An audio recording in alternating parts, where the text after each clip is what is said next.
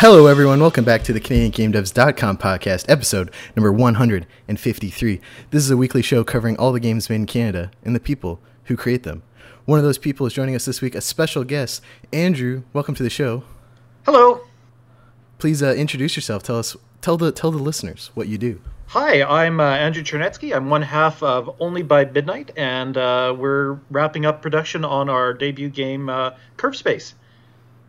So Andrew will be joining us this week to go over the usual rigmarole of the show, and then we'll be putting up a special interview with him and potentially his par- partner on the studio later in the week. Um, but of course, as you know, CanadianGameDevs.com is supported by our, by our amazing patrons over on patreon.com slash CanadianGameDevs. You can back us early for special Discord channel, all exclusive to our patrons, uh, two-day early access to the show, occasional um, game key giveaways, occasional event discounts for different Canadian gaming events around the country, and the knowledge that you're helping us keep the lights on. Joining me this week, of course, my other co-host, Steve. Hello, Steve. Yo, what up? You're still alive. You made it another week. God forbid. Another God forbid. Point. Wait, what's that in weeks around the sun? Point. Uh, it'd be one Uh, over fifty-two. Yeah, point. No, that never mind. I was trying to do some fun math there, but it didn't work. I'm not Uh, very good at math. You can just say point zero one nine if you want. Is that accurate? Well, just one divided by fifty-two is point zero one nine. You Two, made another blah, point zero one nine. We'll round up to point zero two percentage away around the sun this year. I'm down. Excellent. How's everyone doing? You we were talking about the weather a little bit because that's. What do I sound like, Steve? Tell me. You sound tired after that little bit of math. math takes it out of me. Uh, I was elected to lead, not to read. Um, that was a Simpsons movie reference. We were talking about the, the weather a bit before. We had all of us. We're, we're, we're spanning the country today. Steve's in Toronto. I'm in Halifax. Andrew's Edmonton. in Ed- Edmonton, correct? Oh my goodness. We're in three different time zones here. It's a miracle we even got on to record together. and all still um, in Canada. That's impressive. That is big country, big big country. Let's start with some events. Uh, I got a couple I want to plug. First off, the Breakfast Game Audio Club is having a meetup this Wednesday, August 5th at 9 a.m. Eastern Time. If you don't know, uh, at the first Wednesday of every month, the Breakfast Game Audio Club meets usually in person, but COVID happened and now it's over Discord. So if you can join on the Discord, wherever that time is for you, you should definitely hop on. They talk about game audio challenges they're tackling in games, some cool game audio related things they found the past week. It's a great time. Grab a cup of Joe, join them on Discord, and yeah, that's totally free for everyone. Links up on their site, and the hashtag is the Breakfast Game Audio Club. Uh, DMG is having their August Speaker Social Tuesday, August 4th at 6 p.m. Lots of great speakers this week. They also have that on Twitch, so you should check that out. They're also doing a Haunted Discord RPG. I don't know if you guys have played many tabletop games, but over Discord they host a occasional RPG nights, and this month's is Haunted. Ooh. Yeah, that's on Saturday, August 22nd. All of these events free, of course, to attend, except for these two. Uh, again, happening this fall. Game Dev Atlantic uh, from 8 a.m. to 8 p.m. Eastern Time. Uh, lots of great speakers. Lots of interesting Atlantic game developments in the past year. We've had ZeniMax bought uh, Alpha Dog Games out here, and we'll be making Bethesda properties with them. That's pretty exciting. And we have different indie studios popping up all the time. It's really hard to keep up with that. So if you're interested in hearing talks from some of the talent out here, in the Atlantic game dev scene, September 18th, 8 to 8, and then the next weekend, Game Devs of Color Expo. We've been plugging all of that. And all of these are, of course, up on the site, kinggamedevs.com slash events. Is uh, Andrew, are there any events you want to plug? I'm trying to think. Uh, there's the Indie Game Dev Business Expo in uh, San Francisco here, uh, which is kind of interesting on the business side, but nothing uh, kind of right here this week. How about you, Steve? No, I was just I'm just going on uh, Gamma Space to see if there's something going on there. Is uh are you are you going to be going to the Game at Dev Atlantic thing? Like is Red Meat Games going to show anything? I don't think we have any speakers, but we usually take the uh, day, and uh, all our, our studio attends whatever whatever talks we're interested in. Yeah, true. It will be also digitally this year, so no in person meeting. Yeah, yeah. But yeah, last year the big the big news was the Bethesda thing and uh oh what's that studio? They did Project Winter. Oh, Other Ocean was also had a big presence there showing off stuff. Oh yeah, Project Winter. I wonder. I to. It's still doing well. They're getting getting a lot of traction on Steam. They have a great stream community too. um, which is pretty key nowadays. And they, they just put a new update over the summer, paid DLC for the game that I Oh. think did quite well. There's still a roadmap on the site too. Yeah, it's still in early access, I believe. Oh, it's, did we know this? It's, it's, it's ports to port to Nintendo Switch. That is Oh, the, cool. the like very last leg of the the roadmap, correct?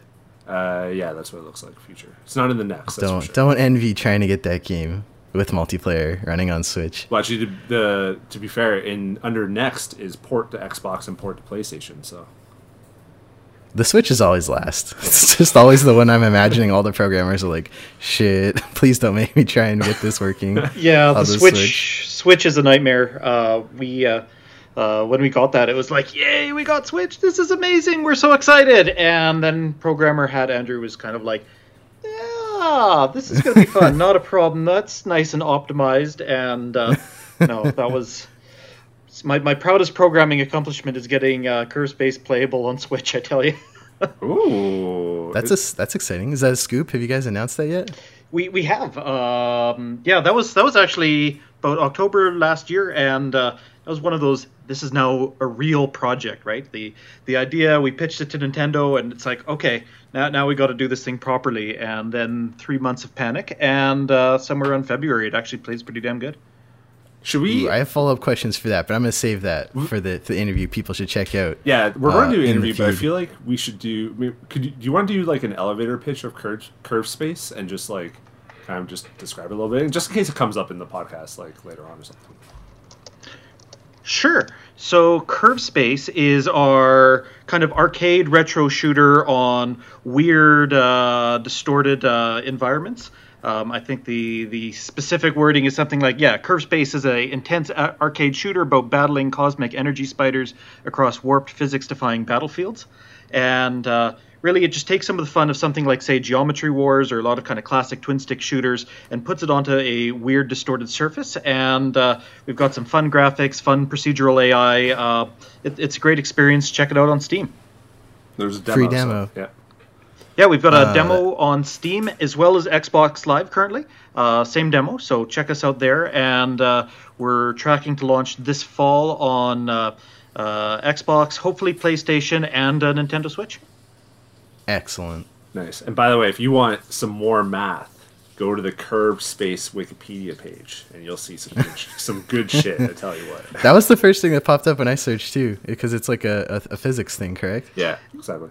Yeah, curvedspace.game.com. Uh, thankfully, we're the only curved space on Steam, but uh, that, was, that was definitely an inspiration. Like, everyone talks about space being bent and distorted and folded, and all these games are just like grids, maybe 2D, maybe 3D. I, I figured I needed more math in my life, so here we are. I've never figured that, so I'm glad you did. All right, I want to plug two jobs quick. Uh, of course, if you're interested in seeing what jobs are available, that's CanadianGameDevs.com slash jobs. But this week, two Ontario studios. First up, Pixel Knots is looking for a 3D animator and community manager. Uh, these can be remote, uh, but they also would have you at their St. Catharines studio. The option is available. The rigger animator for the 3D characters is a two to three month contract. They prefer you understand 3ds Max and Unity. Uh, and the community manager would be a six to seven month contract. Ideally, experience running early access and a Kickstarter. Wink, wink, nudge, nudge. So, if either of those sound interesting to you, hit up canadianos.com slash jobs, or you can contact Alex at pixelknots.ca directly. And Canuck Play, of course, the powerhouse studio behind Doug Flutie's Maximum Football, are looking for a Unity game developer and QA tester. These are on site locations at their Peterborough office. Familiarity with C Sharp, Unity, and uh, yeah, ideally familiar with the Doug Flutie Maximum Football games, because that's what you'll be working on. So, looking for a part time QA tester, a full time Unity game developer, and senior Unity game developer. Does that sound enticing at all to you, Andrew? Or are you, are you pretty set on uh, bringing out Curve Space this year? I, I'm pretty set on Curve Space, uh, kind of all in on that one. And uh, even then, Curve Space is a departure from the day job making VR crane simulators in Unity. So it's a uh, if this whole energy spider thing doesn't work out, I'd probably be back there. But uh, it does sound like a pretty neat opportunity. Excellent. Thank you for uh, hearing me, and you can check out those jobs at home, CanadianGameDevs.com slash jobs. Now we're on to what Steve and I dub the prime rib of the show. You know those pictures, Andrew, of like a cow and there's dotted lines outlining all the different parts of the cow? I do indeed. We are at the prime rib section. This is the news, and I have several stories I want to plug for everyone this week, and uh, get your raw prime rib reactions to. First up, Night Squid, or sorry, Knight Squad Two uh, has been announced for PC and Xbox One. I don't know if either of you are familiar with Knight Squad One, huge indie cult hit, eight-player single screen madness. This game. It has a second one coming out PC and Xbox One this holiday 2020 from Quebec City-based indie game studio Chainsawesome Games. Good studio name. Uh, announced via their studio's official Twitter, uh, Knight Squad 2 is a sequel to the studio's 2015 classic Chaotic Arena Friendship Destroyer. Good pitch. that, that is a great name right there. Dig it. uh, which released on Steam, Xbox One, and Switch, uh, all a couple years apart. Uh, the sequel will feature 13 different game modes, 100 different arenas, local and online, cross platform, 1 to 8 player multiplayer, and loads of character customization options. I threw some GIFs on the uh, the page here if you guys are looking at it. I don't know if you're familiar with Knight Squad 1, but this, to my eye, is a much prettier, much more exciting sequel to a great multiplayer co op experience and competitive. Uh, what do you guys think looking at this page here? This looks like a lot of fun. This is cool. I never, I never played the the first one. I don't know, Andrew. Have you? Did you ever dabble in this? Like, I, I to be honest, I didn't even like, um, know of these guys or anything like that. This is actually, this looks yeah, this, pretty dope. This is uh, news to me. Uh, like my immediate gut reaction is like medieval Broforce, and this is amazing. Uh, yes, people, it's got like, some Bomberman vibes too. Yeah, medieval Broforce meets Bomberman. I'm I'm sold right there. That looks great. No, uh, no PlayStation love though for this one or the or the seat or for number two or one. I have a sneaking suspicion, Steve, that announcing only for Xbox means that there will be some some Game Pass shenanigans happening with this game. Because mm. they all they said were PC and Xbox One, which makes me think it'll it'll probably be like a Game Pass day one deal. That's fair. Got to get that Game Pass money. We're we're trying in a post launch. Uh, yeah, I'm, I'd be interested to ask more about that oh, when we get to the interview too, because the whole streaming and uh, subscription model is very ambiguous. We we rarely get a peek behind how those deals go down. Uh, uh, basically, the answer I, I, know very little as well, and I inquired, and it came sort of back as, uh, uh well, unless it's a timed exclusive, uh, it'll probably be something after launch, and uh, let's talk. And so I said I'd love to talk, and I'm still waiting. okay. The talk has been very one sided so far. It, it, it has. Um, yeah. Next bit of news this week in probably the freakiest, scariest trailer I've seen in a long time. Uh, during Geoff Keighley's summer of Game Fest, he announced with Maja Moldenhauer from Studio MDHR that Cuphead finally out on PlayStation 4. It's been a long meme between the, the console fan bases Cuphead come to Switch, and then ultimately PS4. This trailer, I don't know if you guys saw it. I embedded it here in the article. They did a stop motion uh, trailer. They partnered with a different studio to do that. It's it's freaky as hell. Like King Dice has some some freaky eyebrows and facial animations here as he's kind of like ripping Cuphead apart and then stuffing him back together. It's weird, but I like it because it's very different than all their other trailers, which have been more modeled after that, like Fleischer animation trailer with the curtains pulling apart. Uh, take take a little gander yeah, at this this, is, this, this video is the here. art style of the game at all. no, not at all. Which makes it, you know, kind of kind of a cool little experience. I think. Yeah, I I wouldn't have expected that direction. Uh, I love the art. I love everything that they've done. Uh, I suck at the game, but I love that it exists, and uh, I've watched quite a few playthroughs because I suck at it so much. But it is, yeah, what a mastery of, of animation and art style and all these things. I'm actually kind of surprised it wasn't on uh, PS4, but like, yeah, good for them to get it out there. Originally out 2017 on Xbox One and Windows. Uh, then it came to Mac 28, 20, no, came to Mac a month later, and then Switch in 2019, uh, and finally on PS4. The the thing I think was holding it back was they had partnered with Xbox for the launch of the game, and I think Xbox helped them with development because it launched console exclusive on uh, the Xbox One and Series X. Yeah, I remember Uh, I remember doing another story where someone asked Studio MDHR like if Cuphead would ever come to PS4, and they, I feel like the it came out as Cuphead One wouldn't, but like any future Cuphead could, um, because of that. Like, yeah, because basically Microsoft like helped fund this game or or, or what have you. Um, It- It's interesting that they got it on Switch. Like, both technically, like that's a lot of memory in those animations, as well as uh, uh, that they're able to get it on Switch with such a business arrangement. But it's nice to see it from like the consumer side. It's a great game. I'd love to see it on all the big three consoles. I think you can get Xbox achievements on the Switch version too, can't you? Only that only works in Minecraft because of how they, they set that Oh. up. Yeah, it is its own game on um, Switch, but what the way they had their deal with Minecraft was you actually sign into your Microsoft account, so you can actually pop Xbox Minecraft achievements on your Switch. It's weird, like it shows up at the bottom like it would if you were playing on an Xbox. That's so weird because that was the play play one for all or version or whatever, right? How Mm-hmm. how they just had crossplay for everything except for Sony at first. PlayStation doesn't seem eager to open up its ecosystem in the way that Nintendo and Xbox have. I think you can now, can't you? Because Fortnite you can, and I know that was Yeah, they, they've been doing it a couple games at a time. yeah, true. And allegedly Apex in the fall, but I'll believe it when I see it. We'll see. We'll see. Oh, also, Andrew, I don't know if you know anything about this, but I'm pretty sure. Will, will Apex Legends on Switch be the first game developed in Source Engine to come to the Switch? Oh, that's a fun bit of trivia. It I'm not sure. I, I, I've been looking for other, like, maybe indie games developed in Source, but it's just not, like, a hugely popular engine yeah, I for I'm, especially indie development. I'm not definitely not for for indie. I haven't heard much. Uh, uh, that it sounds logical. Like you talk to everyone, and it's uh, Unity, Unreal, occasionally Godot, maybe Game Maker. Um, I think the the only time I've seen Source used is uh, Black Mesa and uh, Dear like Esther, I think? yeah, Dear Esther was Source. That's right. Yeah. I think, but I don't know if either of those have come to Switch. So the, the the question hangs out for any listeners. If you know a single game developed in Source that came to Switch, I'd be very curious to know.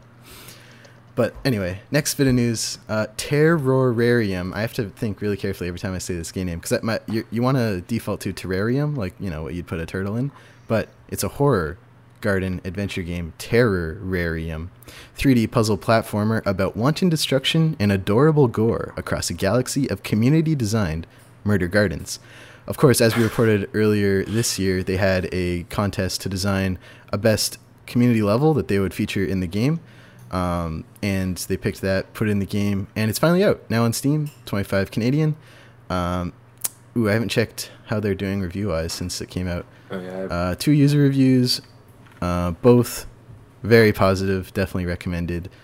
Um, ooh, there's a bunch more, but at the top it only said two. That's weird. Apparently there's 22 reviews at the bottom, but at the top it only lists two. Steam's a mystery. I don't know if anyone's ever figured out Steam. Yeah, Steam. Oh, early access reviews are different then. Mm, okay, so two reviews since it launched. Yeah. Several early access reviews. oh really? They split it up like that?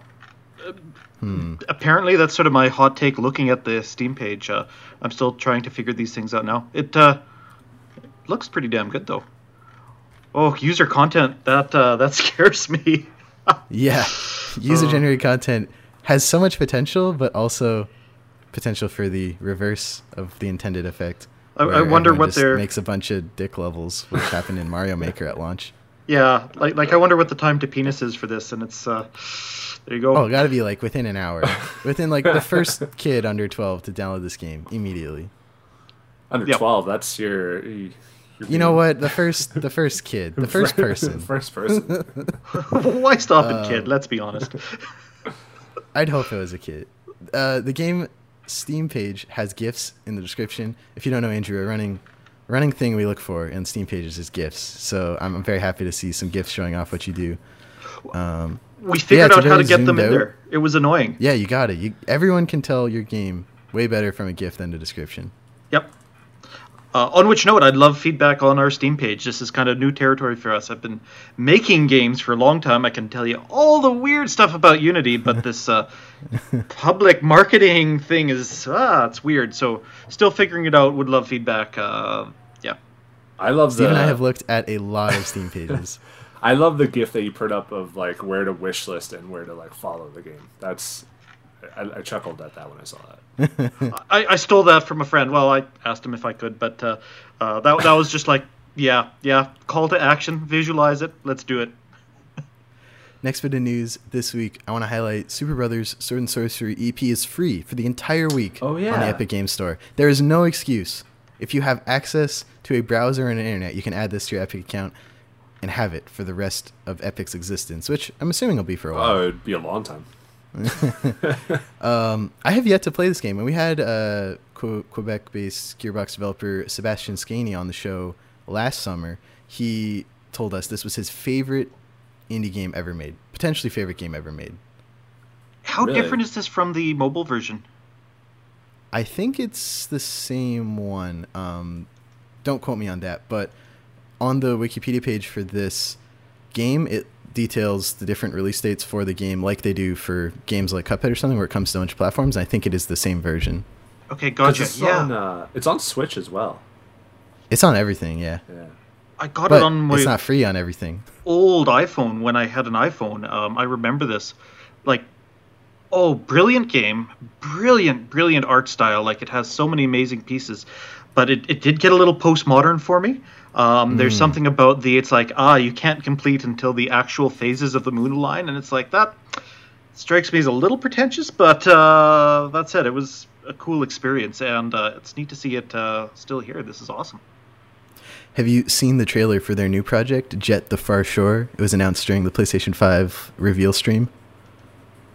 Ooh, I've linked it at the bottom of this uh, this article here. So I think this is a perfect opportunity because they've said holiday 2020 for their next game. If you want to go back to the OG, released in 2011, Superbrothers. So they haven't released a game since this. I'm sure they they disappeared with all that that early indie game moolah. Apparently, they went to just a random cabin in the woods in Quebec, and I think they've kind of just been messing around, experimenting with stuff. And their next game, Jet the Far Shore, coming out in a couple months. That sounds like game dev heaven. Um, how weird is that? Don't you want just that that that just a few money? Just go do whatever you want. like it doesn't even have to be that much. Just a me, the core team. Let's go get a cabin. Yeah, cabin in the backwoods of Quebec. I'd take it. Uh, let's do this. That sounds amazing. This looks Excellent. awesome, by the Uh, way. Jet the Far Shore. I'm uh, I'm intrigued. It's so different because Superbrothers is a 2D, very I wouldn't say basic art style, but like a very limited, restrained art style. And then Jet the Far Shore is like these big sweeping vistas, and they're going to outer space, showing galaxies and stuff. And, and it looks to be sort of like a 3D, or at the very least, like Limbo or Inside style, like side scroller. Power. More Inside, where it's like 3D assets, you know. Power of the PS5. The power of the PS5, Steve. You could run this on probably a PS3. Let's be honest. Yeah, probably. All right, next bit of news I want to highlight for everyone. Oh, and I'll just say that's till August 6th. You have to add that to your account. Definitely do it. I just did it. Do you play the sound? You want me to play the sound? I'll play the sound. Yeah, we have a free download sound. I like to I like to play a sound effect whenever someone does something like that while we're recording. All right, two more bits of news to plug. This one hit me out of nowhere. Was not anticipating this at all. Toronto-based Komi Games announced that 90s icons ToeJam and Earl are coming to their fighting game, Mighty Fight Federation, with Yuka and Laylee coming at a later date. This reveal trailer is great. They like come up on the elevator and bust out. I think they just had a game last year. Someone someone's bringing them back, and there's a sequel to that one, ToeJam and Earl. That is. I think there And was, like, Steve, a you were just talking about this recently. Yeah, I think there was like a Kickstarter game from back in the day, but ToeJam and Earl was like a. I knew it as a Sega Genesis like platformer action game thingy from back like back then, and then I don't remember. I'm just looking at the Wikipedia because like I don't remember ever playing another ToeJam and Earl other than like Sega Genesis like ever again. Um, Because I know Adult Swim got the license somehow, and so they've been Adult Swim Games has been working on bringing it back. Yeah, and I think I actually played. Yeah, I think I played. There was two. There was to, there was just ToeJam and Earl that was released in 1991. I'm just looking at it, and then I remember playing and renting ToeJam and Earl Panic on Funkotron. That was the one that I remember like playing because the name is just like the greatest name ever, especially if you're like a 10 year old Steve Crane. okay, which one's to- is ToeJam? The one with three legs? Uh, I think ToeJam is the red like ton thingy, and Earl is the big orange dude. But I Hmm, don't, how about to be honest, I don't remember. how about you, Andrew? Do you have any affinity for ToeJam and Earl? I just learned it exists. It's uh, looks neat, but uh, I, I missed this in my childhood, so there we go. Yeah, I, I only Excellent. rented these games. I didn't really have the affinity for ToeJam and Earl like I did for like Streets and Rage and like other kind of classic Genesis games. So, oh, ToeJam and Earl Mission, Mission to Earth. Oh, that was an Xbox game. Wow. You you have me nostalgic for game rentals at Blockbuster. Like that's a weird thing, but there we go. Five. Oh, you guys have Blockbuster. I had a Cherry Hill video in my town. I don't know if that was a chain or not, but that's where I would go to rent like Game Boy games I don't think I PS2 ever had games. that. I had there was I had a real Hollywood and real was like R E E L real Hollywood Oh my video, gosh. and that was I think that was a local one, and they had NES games. So I, if I wanted to rent an NES game, even if it was like in 1993, I could still do that. Um, and then Blockbuster is where I went to for like Sega Genesis and Nintendo 64. And then by the time, like six, by the time PS2 was around, I was working. I was a Taco Bell employee, so I was just buying whatever I wanted. Yeah, that was me when I got my first job in high school. I was like, "What is this unlimited teenager money I You could just go to EB Games with?" You don't have to pay rent. You don't have to buy like. There's nothing. You don't have to buy anything. You can just buy whatever. Simpler times. I just bought DVDs and video games. That's literally all I bought. D- even DVDs were a little bit out by the time I was getting into TV and stuff. Uh, see, like I remember, because like I was in high school, like from 2000 to 2005, and that's like that was like prime DVD time. That's when Family Guy came Mm. out on DVD and like revived that series. Dave, the Chappelle Show, like so many things came out, and people would pass them along, pass them around and stuff, and that was that was the. We're getting a little we're getting a little too nostalgic here, Steve. We're gonna rein it in for the last bit of news today. Golftopia. I don't know if either of you guys have seen this from British Columbia-based two-man indie studio MinMax Games. Uh, they are famous for their platforming action games, Space Pirates and Zombies, Oh, I've heard of SPAZ, that. and Space Pirates and Zombies 2, SPAZ2, as you do, uh, released in 2011 and 2017 consecutively. They added VR support to the sequel. Um, both have very positive reviews on Steam. Their latest game, a big departure, Golftopia. Design, build, and manage your own futuristic golf course. Keep 200 persistent visitors fed, hydrated, and happy, and defend your creation from a growing infestation of weeds and robotic workers and defensive turrets. Uh, it's it's weird. Uh, you can watch a little trailer here it's kind of like the free roam. It's not grid based like maybe early Roller Coaster Tycoon or Zoo Tycoon. It's more like drag, kind of like modern like Planet Coaster or uh, Planet Zoo, where you sort of like drag and like terrain will go up or down, and or you can add like water that way. Um, and then once you start bringing people into the park, they're playing the green. You got to like make sure the weeds don't take over, and there's even like some like tower defense stuff. It's whack, and it's just coming out early access on Steam for 23 Canadian dollars. What do you think looking at this trailer? This looks amazing, but like if you had told me earlier there was a terrain building, uh, park managing cross with tower defense, um, I'd be kind of like, what, what? And it's a golf game, but this this whole, looks like it holds up and works. Uh, do you actually get to like play golf on some of the courses? I love the course builder. That looks really awesome. I'm not sure actually. Um, What is the tower defense part of it? Like, who's attacking this golf course? Is that like robots, Steve? Robots? It's robots. it seems like it's just it's crazy. All right, I, I'm watching the trailer now. and Now I see it a little bit more. So What? All you right, don't defend your golf course with rope from robots? Uh, I don't think so. I like how they they like hover. It's like a futuristic style yeah, golf where there's like some like uh, they're bouncy hover pads karting around, not like go, go golf karting. Yeah, yeah, yeah. It- I like the bouncy pads too. It's good shit. Yeah. Excellent. They also have a roadmap up on their Steam page. Not roadmap, but they like answer those uh, those Steam early access questions. Uh, they're thinking about a year in early access, uh, and they of course have a Discord set up for feedback. And uh, yeah, check that out. MinMax Games in BC, Golftopia on Steam. That's it for the news this week. Thank you so much for giving me your thoughts on that. Now we're gonna move on to if news is the prime rib. What's like the second best cut of meat? I don't know my meat very well. tenderloin? Tenderloin. Oh, Let's go with go. tenderloin. it's better It's got than tender right in the Woods. name. I have no idea. I would go by price probably. I don't know what's most expensive. Um, wish list this. If you don't know Andrew, every week we highlight three upcoming Canadian-made games that everyone on the show has to add to their Steam wish list right now, as we are all beholden to Gabe Newell and the mighty Steam algorithm. The more wish lists a game is on, the higher it shows up in people's feeds. So of course we want to help out some Canadian developers. Curve Space on the show. Ooh, I can find the exact date we did Curve Space because I, I keep them all at the bottom. It was June uh, earlier this year. We plugged that. Uh, I don't know if uh, did you notice any Steam wish lists on June seventeenth, twenty twenty.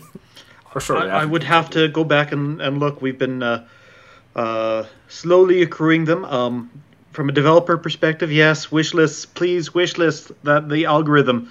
Uh, the the biggest challenge in this whole thing is that damn algorithm. Mm-hmm. Yeah, and we just learned today that the early access reviews don't get counted after the game comes out, potentially. Yeah, that uh, that seems extra unfair. uh, so, give those games a fresh review after you've played them in early access. It helps out.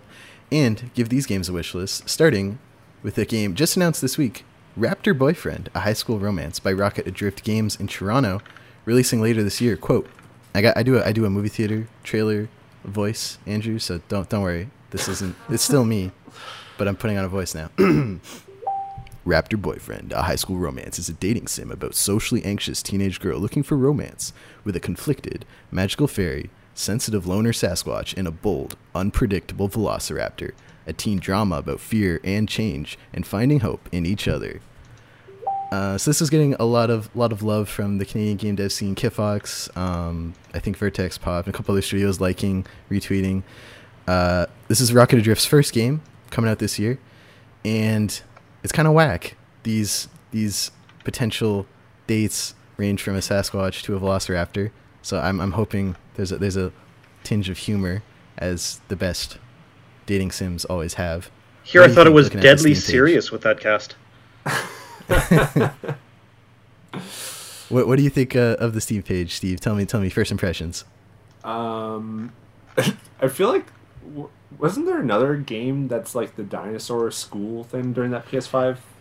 Yes, that that was Goodbye Volcano High. Yeah, uh, being developed by Co-op Mode in Montreal, but that was more of a, um, I think all furry cast and mm. uh, a slightly different art style. Well, this feels more like black bar 2d point and click style it has the uh, yeah it has like the bojack horseman stuff too where it's like there's actually real humans here but also like a raptor yeah that's a good good comparison um but i'm down with that I'm, i uh I like the features at the bottom too, where it's like features, phone calls, sleepovers, makeout sessions, chill moments, collectibles, bonus scenes, etc., etc., etc. Controller support. A really deep moment where you stargaze and talk your feelings and stuff.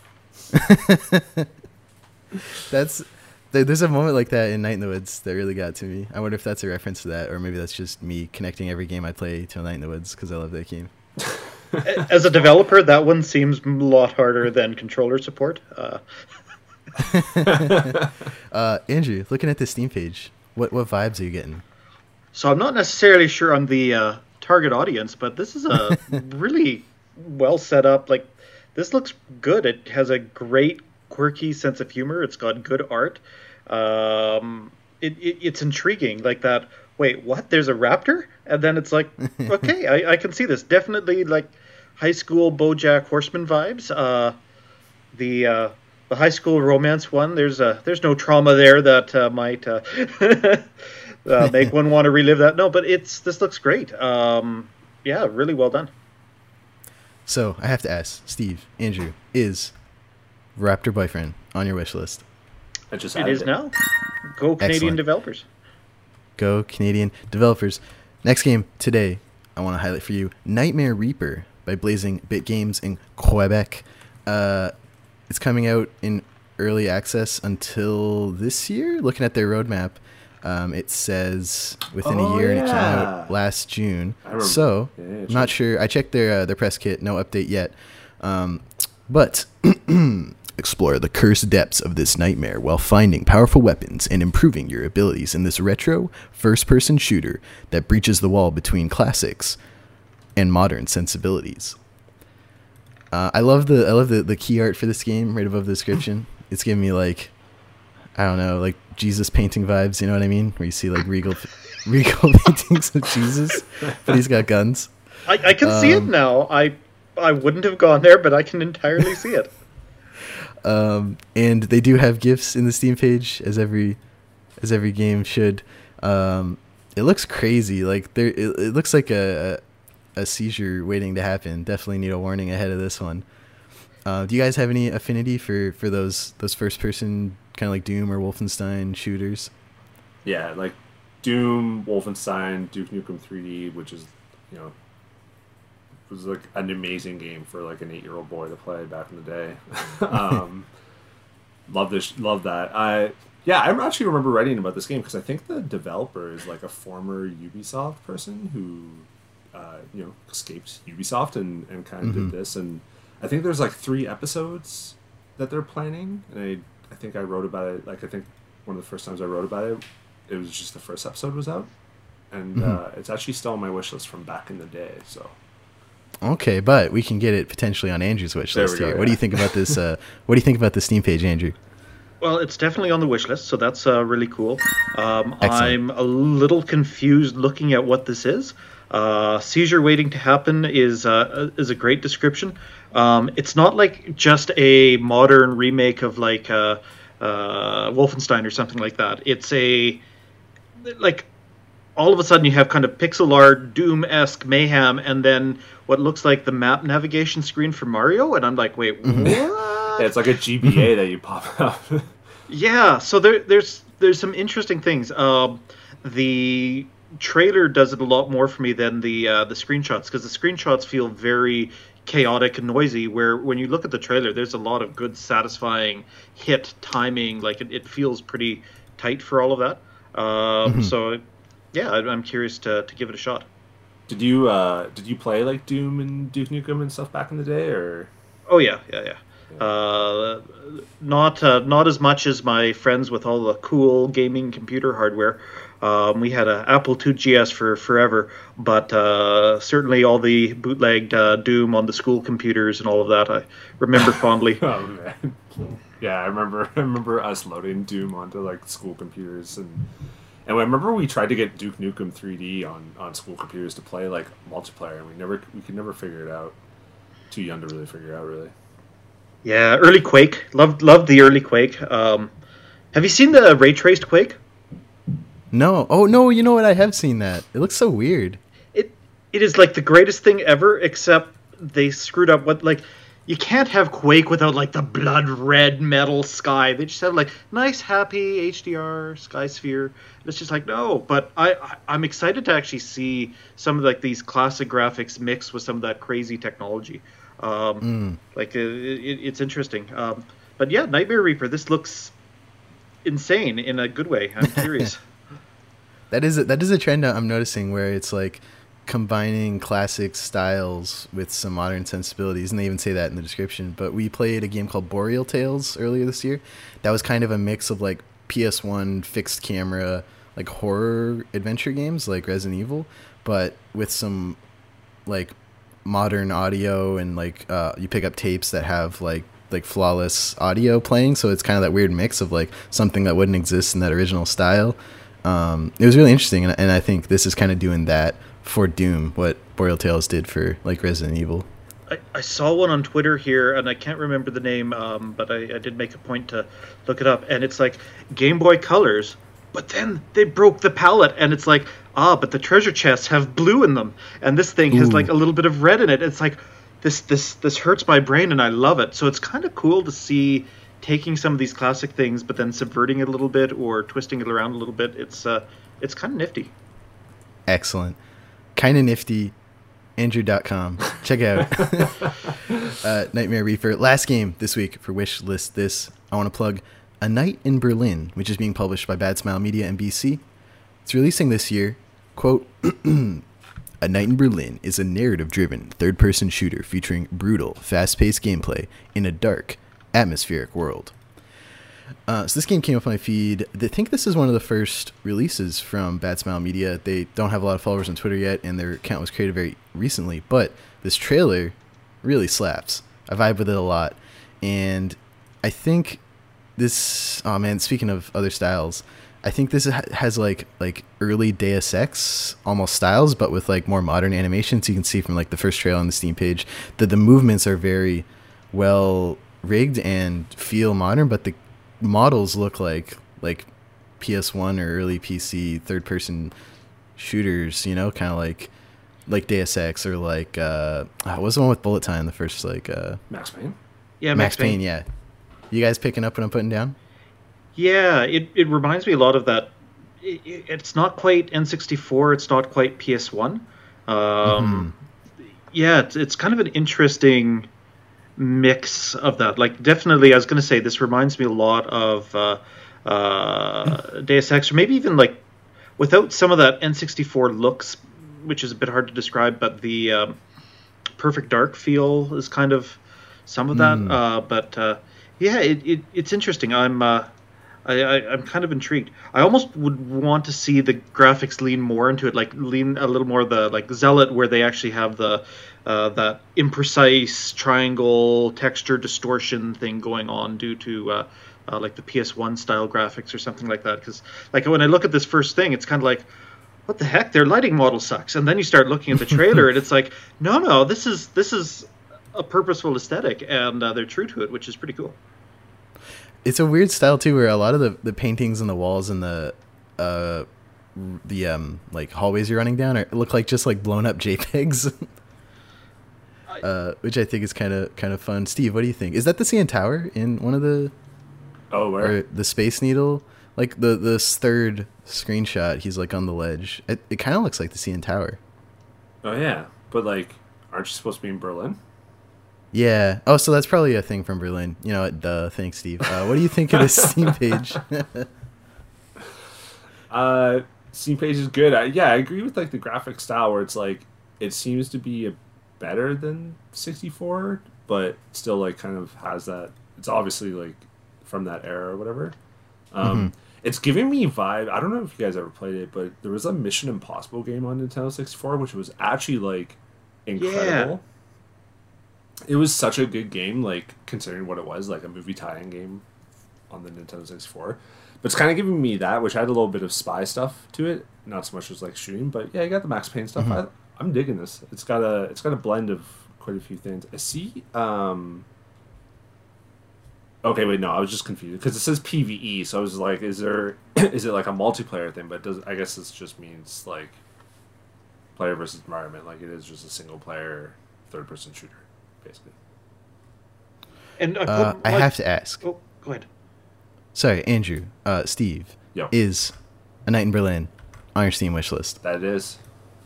Yes, it, it is now. Excellent. And uh, I'm. I, I think I put my finger on why it doesn't feel like the N64 because the N64 is all vertex lit and like it had a lot of emphasis on baked lighting. Like GoldenEye had amazing lighting and whatnot, but this looks like it's all like not bounced, but like a light map. Like you, you end up having like here's a point light and it's bright in the center of the hallway and then it kind of falls off. Where if it was N64, you'd have all these sharp angles, which often look janky, but you get some great moments in uh, GoldenEye. So I think that's that's the big. It's like N64 but with light maps, which is throwing me off. Um, the gameplay trailer looks looks neat. Uh, that's uh, yeah. Do we do we mention this or did, did I space out? Because it says free to play at the bottom, like the entire game. Yeah, I just forever. just noticed that. Yeah. So I wonder how they're gonna monetize this. um, I don't I don't know because if it's just like a s- like, I, I guess we'll have to wait until well it is August right now. I guess we'll have to wait a couple weeks just to find out. But that's interesting. You don't really see a lot of the PVE as uh, like free to play. That's that's kind of an odd.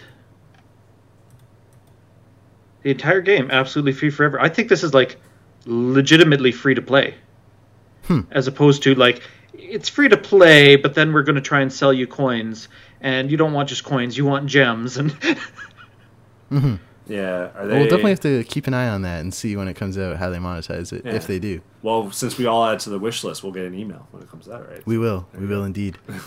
That's it for wish list. This. If you want us to cover your game on the show, if it's developed in Canada or by Canadians or any mix, well, at least like a Canadian on the team, we'll probably plug it. Send your game to contact at CanadianGameDevs.com or join our Discord, tweet at us, Facebook us. Just get your game to us. We'll talk DM. about it. DM DM. Steven on Instagram.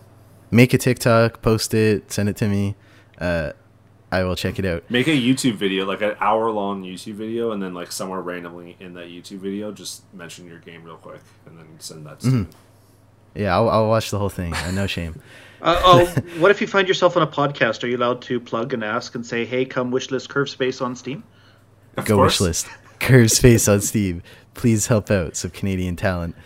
Um, and we'll be, uh, of course, putting up our, our full interview with Andrew later in the week. Where if you were at interested at all from that elevator pitch and want to learn more about the game and the team behind it, you should be checking out that interview in your feeds. Let's close out the show uh, by talking about what we've been playing. Uh, this week on the channel, uh, we streamed Cuphead on PS4. It's beautiful. It's hard. I played with my girlfriend, and we did the co-op mode. It's a lot of fun in co-op because you can bring each other back, kind of like uh, a weird comparison. But you like you know when you play Halo in co-op, like if one of you stays alive, you can bring the other one back. It's got kind of that where you, you do have to like parry their ghost, but you can keep each other alive past like your last life for a while, um, which makes it a much more enjoyable experience in co-op. I think is the best way to play it.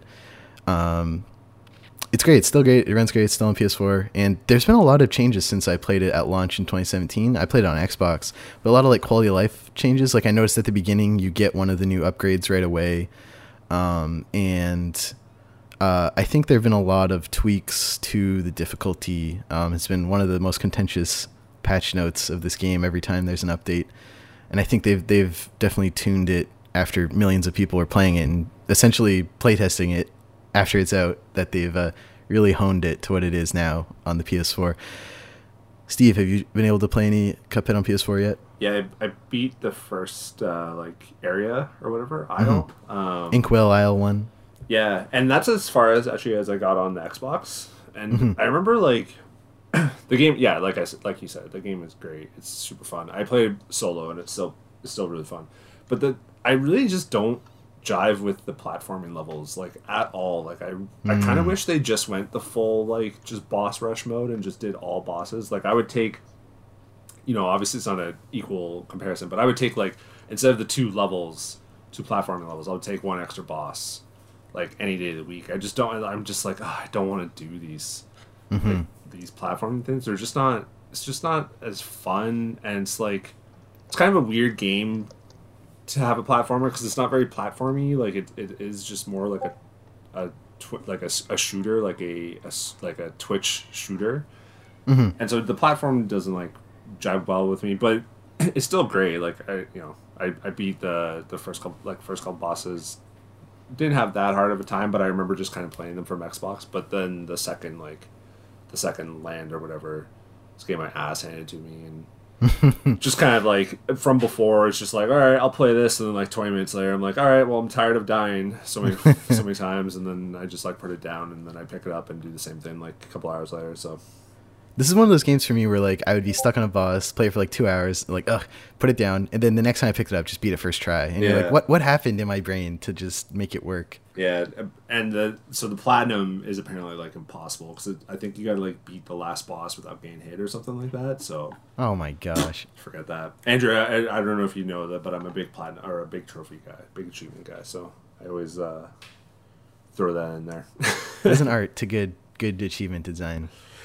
I, I would actually uh, love your guys' feedback on the uh, curve space achievements. That was the big thing we added here this last week, and I think for the most part they're fairly doable. But uh, we did have to include a couple insane ones for well the people who like try and break the game by playing it too hard and too long. And happy to talk Mm. about that later. But uh, yeah, Cuphead. Cuphead's a weird one for me because when I first played it, it was like I'm so happy this exists and I'm so happy to pay for it and this is kind of a miserable experience just difficulty wise and uh, I put it down and I have no desire at all to pick it up but I I also am happy to have spent like $17 supporting this and I'm happy that it exists.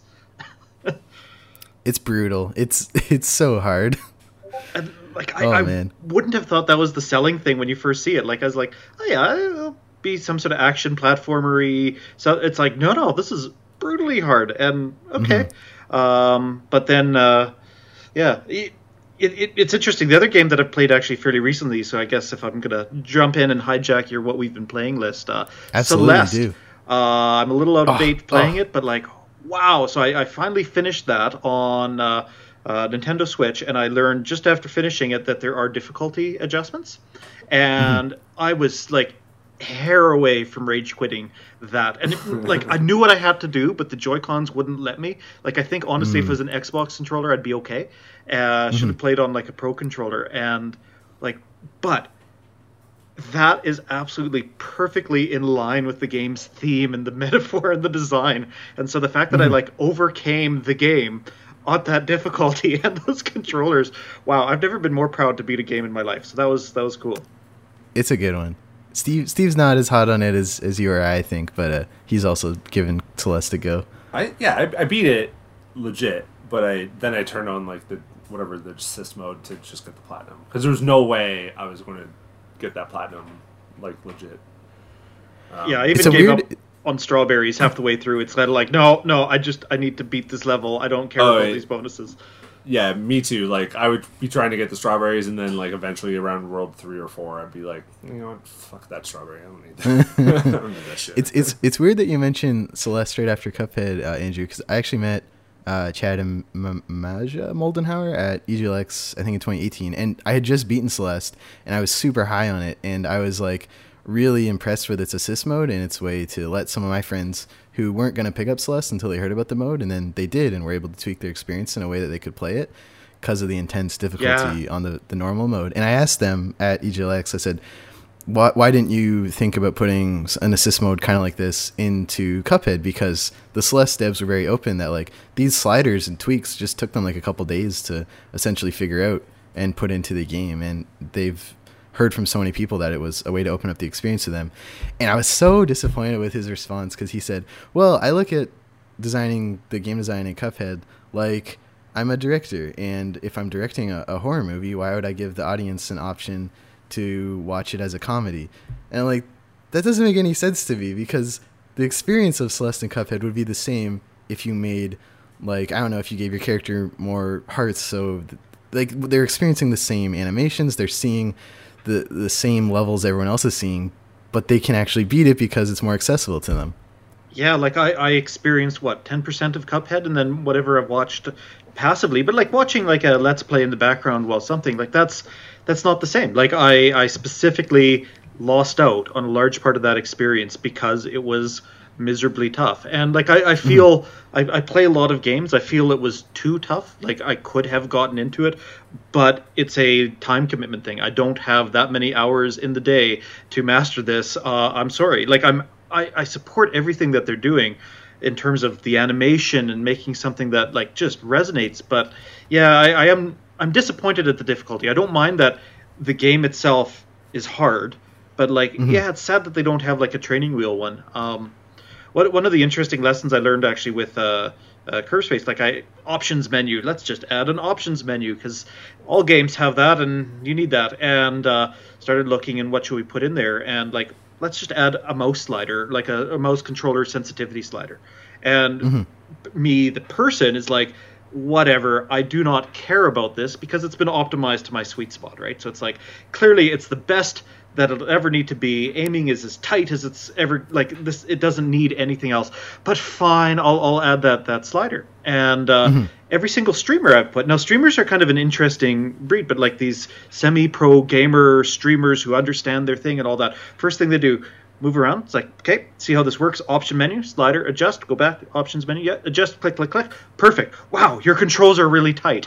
and if I didn't have that slider, it would have been a completely different experience. And like, mm-hmm.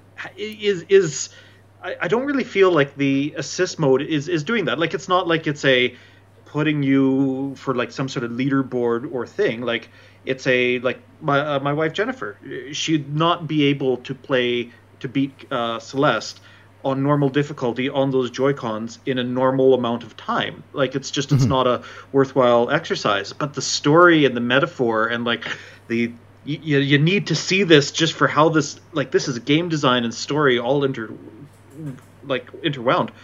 Yeah, you can only do that because of the assist mode and like I, I, think that's great, and it's disappointing when you have games that are like, no, we're just gonna go totally difficult and uh, I don't know, blame Dark Souls for inspiring it. But eh. always, I blame Dark Souls for everything. Every day I wake up, if I stub my toe, it was Dark Souls. you died. you died. Thank you, Dark Souls. Um, we also streamed Panzer Paladin on Steam this week. Holy cow, Steve! Panzer Paladin is astounding. I was so impressed with this game. Oh, it's awesome. It's so. Oh my goodness! It's from Montreal-based uh, indie game studio Tribute Games, of course, famous. The the studio name says it all for making games that are tributes to the classic games of gaming history. Panzer Paladin. Let me know if let me know if I'm on point here, Steve, because I think you have you have closer tie to this. It's like the the the Ducktales down attack like cane thing with sort of like 2D Zelda. Like if you get hit, if if you're not moving, your shield blocks oncoming attacks, and then you can like throw your sword, kind of like in Zelda. Yeah, yeah. With a little bit of like I, I'm missing an inspiration here. You you got to break it down for me. a little me. bit like Mega Man platforming as well, and and um, because like the level selects as well. But then the game, like, because you can also then leave. You, you play like in this mech thing, but then you can also leave the mech, and then you have like a whip that like you can like swing from and and, And like a tiny health bar that's separate from the mech's health bar. Yeah, so and that's like a little bit of Bionic Commando um going on. So like all NES like classic games, like it's it's so hard as well. Like it's It's brutal. It's brutal. Got my- People on stream, I don't know if people tuned in for that, but um, I was stuck on the oh, I forget the the country. It was the one one country in Africa. I was stuck on that level for like an hour, and I got because there's checkpoints halfway through. I got to that halfway checkpoint, and I took like 30 minutes trying to like finish the rest of that level. It was brutal. It's got those cart you jump from, kind of like um Donkey Kong Country. Where like you're, you're jumping off the carts as they disappear, landing on the new Oh, ones, and yeah, that yeah. chain of events was so hard for me to do, but felt really good once I got it. yeah, it's uh I want to play more. I kind of want to just pick it up on Switch to be honest, because like I I'd much rather just play it on my Switch than on Steam. Um, but it's it's like it's a great like tr- like I know the company is called Tribute Games, but it's like a great tribute to like these NES like classic platformers and stuff. Like it's it's awesome. Like I would highly recommend people pick it up. Panzer Paladin, it's it's dope. Like I just want to play more. To be perfectly honest.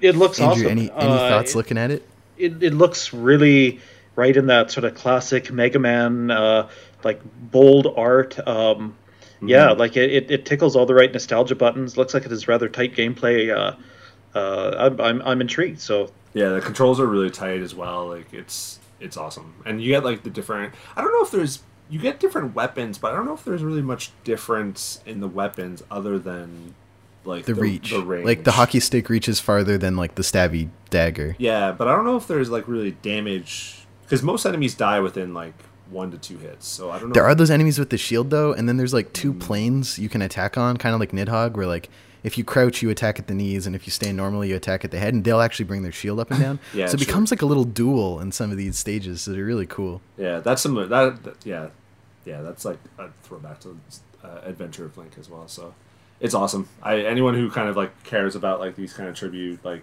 classic NES eight bit looking games, like I would recommend adding this to your wish list at the very least. So I think it's like twenty five bucks on Steam and, and Switch around there. I think so. Yeah, uh, yeah there's a little bit higher on Switch, of course, because of the Switch tax. Yeah, you got But, Switch um, tax.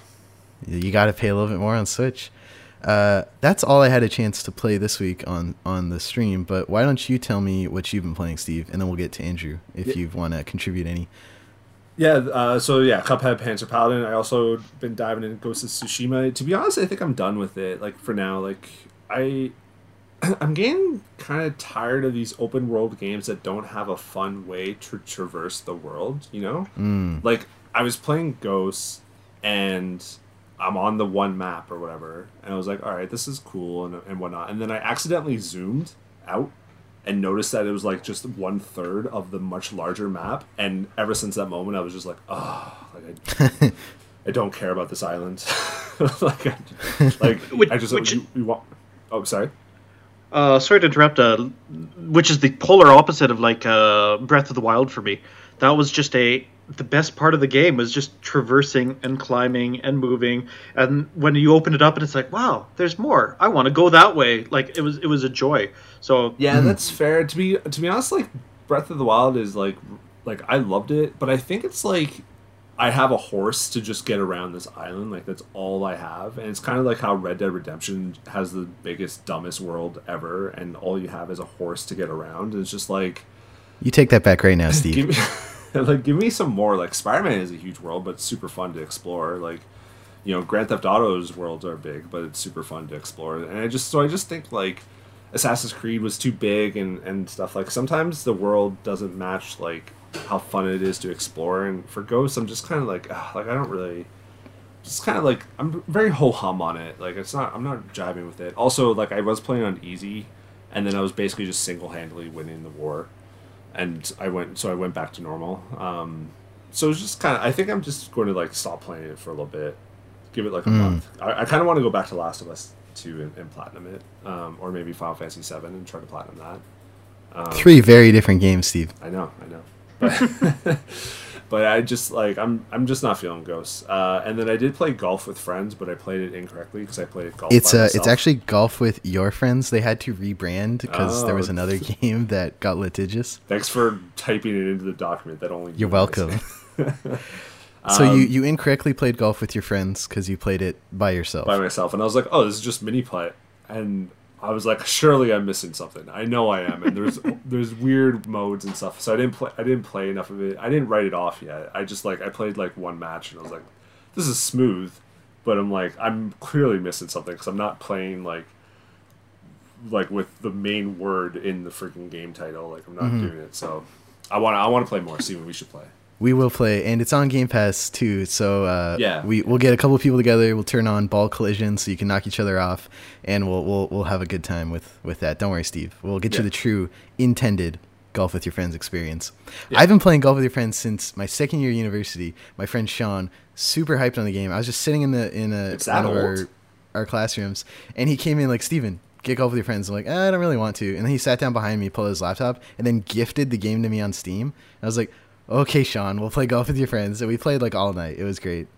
I thought it was a new game. It just left early access, but it had been on early access since like 2016 on Oh, Steam. Yeah, my friend was telling me to like pick it up on Switch and stuff, and I'm just like, eh. I don't think there's cross-play, which is a bummer. I think uh, between Windows, Xbox there is, but all the other platforms are siphoned off or not si- sectioned off. Yeah, I'm wondering. Yeah, the trophies are oh, actually there's more. There seem to be more trophies than achievements, but anyways, it's uh I I know when I was playing it, I was like I'm playing I'm obviously playing this game incorrectly. Mhm. Um, so I'm I'm willing to give it another chance. Andrew, please, have you been playing any games lately you'd like to share with us? sadly nothing overly current uh, just kind of going back to some of the old standbys uh, just finishing celeste here recently is kind of the big one and rather proud of that achievement. Otherwise in between times um, i love uh, Steredenn. i'm not sure if that's the way you pronounce it but oh my god i love that game for just kind of a quick pick up play do a, a, a run. So highly recommend that. Um, and then uh, exercise lately has been going out and getting photons from the daystar or beat saber because beat saber is Oh, good, awesome. Good picks. And uh, so it's like like not really like sitting down and like I should play that new thing, but more the it's like yeah I need to move and loosen up, so let's uh, let's do more Beat Saber. Beat Saber is a great aerobic exercise. I found. It is. It's uh yeah. Did you Excellent. uh Steven uh, did you still play in Knockout League or are you done with it? I, I need to figure out my, my PSVR situation because it might just be the heat in my apartment, but anytime I do any moving with the VR headset, my glasses fog up instantly, which is a very new phenomenon because in my last place, which had AC, I could play anything and it was pretty clear with my glasses. So some, something's going on. I haven't played since. I got a little frustrated with my VR and like Are you uh, are you a big blind idiot and you can't see without your glasses? I can still see. It's just I prefer to have them on. That's fair.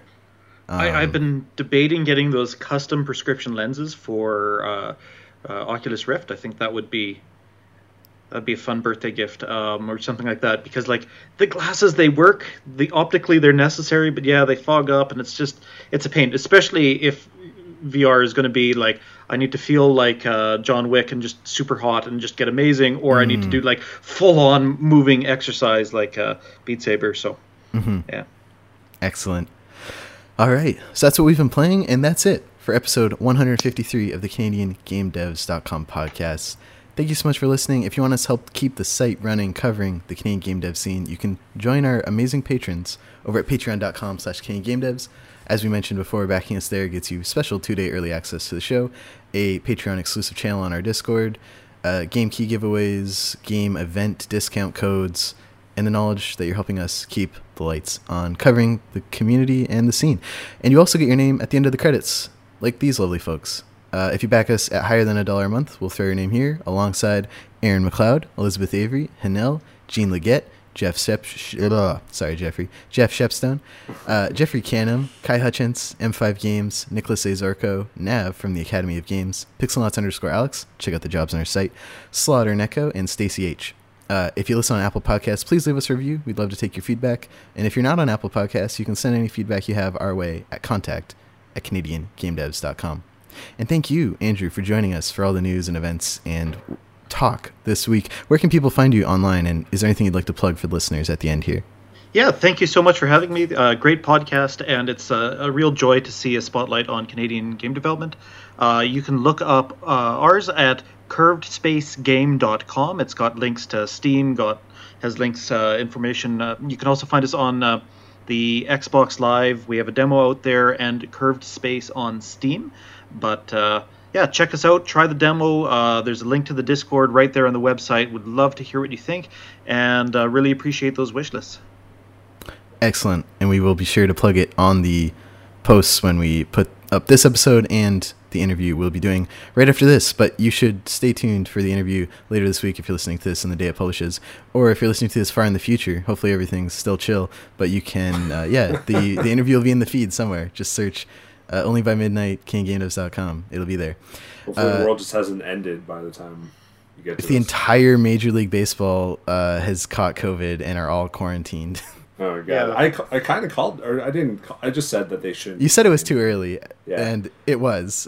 well, because baseball is like the worst sport because like it, it, it's the it's the biggest like you can't like basketball you can have like five basketball area like uh courts in like a pretty small area. But base- mm-hmm. you can't really do that with baseball. They also play every single day, so they're flying around all over the place. A bunch of freaking like infected like idiots just like touching each other and stuff. It's uh, so annoying. I, will be really interested to see what football does because football is like the worst like money hungry league to ever exist ever, and uh, mm-hmm. and also not to like stereotype, but their fans are probably type of people who don't really care about being cautious. Mm-hmm. so I'll be really interested to see what the NFL does. Yeah, I yeah, I don't know. And by really interested, I mean I'm going to not be anywhere near an NFL stadium, which is kind of easy to do so in, in Canada anyway. So oh, there there won't be a crowd at a sporting event until like there's a vaccine. Like that's just something we got to deal with. Yep. Yeah. Hey, it's, esports are are doing pretty good, so that's exciting. And uh, esports are doing very good. I'll, I'll take that. Uh, not much for the classic sports balls, so there we go. But yeah, don't don't give this year any ideas. I just I, I just want this year to get through it, recover, all these things. Let's let's go back to something normal. Um, uh. all right, Steve, where can people find you online? You're at Stephen L. Crane on Twitter. And on Instagram, I think there's eight sometimes, and on TikTok, although I haven't done a TikTok yet. No, you um, haven't, and I've been waiting every day. No, I refresh my TikTok, and I'm like, damn it, Steve still hasn't posted. I've just been, I've just been lurking. You know what's funny is like all the stuff about TikTok, like being uh, getting banned, getting banned, Chinese, Chinese spyware. spyware. I'm like, I'm like, guys, like, it's your phone. It's not TikTok. It's just your phone in general. It's Facebook. It's Instagram. It's Telus or whoever your provider is. Like, oh, I am sure the Canadian government and CSIS have taken a gander at my phone. Like at this point, Oh yeah. the amount of Justin Trudeau memes I've posted, they have to have taken a peek. you're on the you're on the list. I'm on the list. The only reason people are getting upset about TikTok is because the the Communist Party, and that that's easy to to demonize.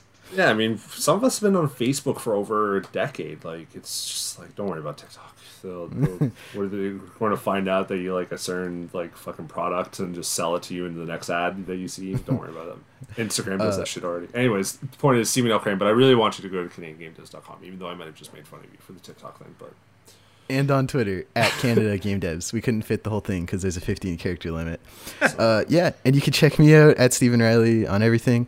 And please join our Discord. We have a lovely community of fans and developers. We have several new uh, people every day joining. We've had a couple new channels. We have a looking to collab uh, channel that's getting a lot of action. People partnering up, finding artists, programmers, designers who are interested in working on little projects. So if that sounds interesting to you, go check that out. We also have a, a Hop in Game Dev general channel where people are posting their work, getting feedback, and yeah, And a- uh, asking and questions about the industry. And we have a what, Steve? And a memes channel. If you I, I added the memes channel, and every morning it's a nice little gander through everyone's memes. I enjoy it. Thank you Yeah. to the main posters, Cloud and uh, and I'm uh, I I see your memes. I react to some of them.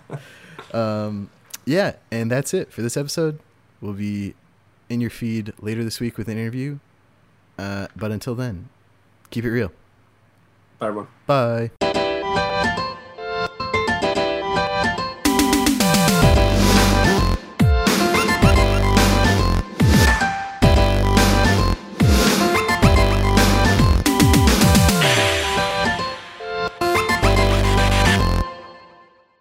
I wanted we were babysitting her and I wanted to watch like fucking the first playoff game or second playoff game and she wouldn't have any of that.